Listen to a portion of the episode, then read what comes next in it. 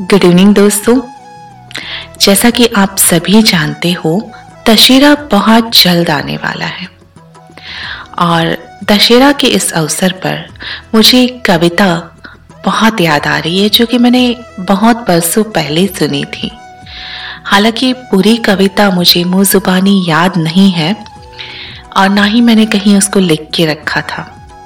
तो मैं ऐसा करती हूँ कि उस कविता का सार जो है, अपने शब्दों में आपको सुनाने की कोशिश करती हूँ।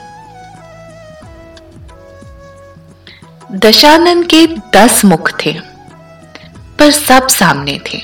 दशानन के दस मुख थे, पर सब सामने थे। तुम भी अपने मुखों को एक बार सामने ला के रखना। दशानन महापराक्रमी महाज्ञानी शिव भक्त था।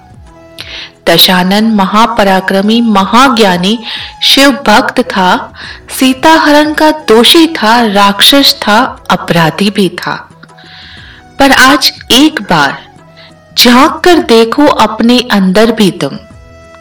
पर आज एक बार झाँक कर देखो अपने अंदर भी तुम, क्या तुम इस दुनिया में किसी की भी दोषी नहीं हो? हर साल दशहरा आने पर तुम पुतला रावण का जलाते हो। हर साल दशहरा आने पर तुम पुतला रावण का जलाते हो और आग लगाने उस पुतले को तुम रावण नया बुलाते हो।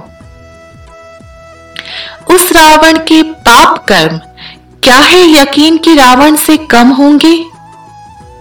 उस रावण के पाप कर्म क्या है यकीन कि रावण से कम होंगे? उस पापी के ज्ञान गुण क्या महाज्ञानी रावण से बढ़कर है? रावण को आग में फिर वही जोके कि ज्ञान गुण उससे उत्तम हो। रावण को आग में फिर वही जोके जिसके ज्ञान गुण उससे उत्तम हो और जो खुद भी इस कलयुग में स्वयं मर्यादा पुरुषोत्तम हो। देखो देश की हालत और हो जाओ थोड़े शर्मसार। देखो देश की हालत और हो जाओ थोड़े शर्मसार। हर और फैला है भ्रष्टाचार, हर और फैला है अत्याचार।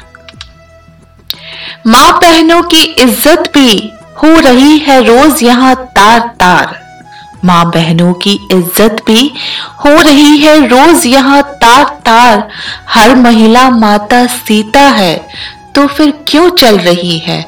उल्टी गंगा हर बार। तुम तुम चाहे जो कुछ समझो, सत्युग का रावण हम सबसे बेहतर था। तुम चाहे जो कुछ समझो, सत्युग का रावण हम सबसे बेहतर था आज अपने भीतर देखो और समझो।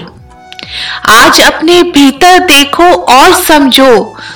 तुम हो रावण, तुम हो रावण, तुम ही हो रावण।